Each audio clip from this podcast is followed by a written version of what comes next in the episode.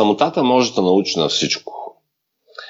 Най-важното нещо, според мен, е може да ти посочи ясно истината, защото една серия от мисли ще се върне толкова често преди някой да разсея, че дори и най- слепия относно собствените си слабости човек може да ги забележи.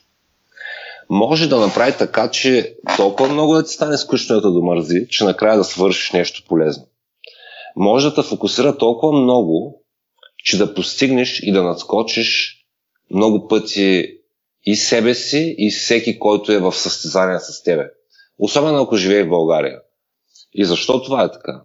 Ами, ако вземем единия начин на живот и другия, или едното състояние на ума и другото и го сравним, в България един човек ще срещне през деня си минимум 3-4 човека, с които ще пие кафе. Така наречено, че ще пие кафе, което значи, че се видят, че се поговорят, ще отнеме някакво време. Между 4 и 6 часа на ден могат да се изхарчат по този начин. Тук в Вегас, където съм, или дори в Лос Анджелес е още по-сложно, предполагам в Нью Йорк е още, още по-сложно.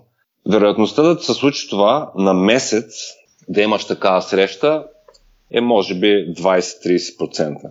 Ако имаш приятел, с който често се виждаш, може би може да обърнеш а, самата, самото процентно съотношение, да кажем да се видите 2-3 пъти този месец, но след това да не се видите още месец и половина или дори два.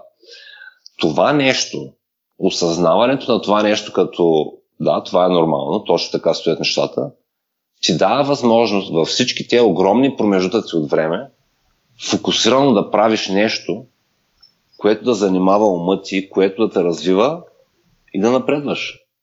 Другата ти възможност е да се побъркаш.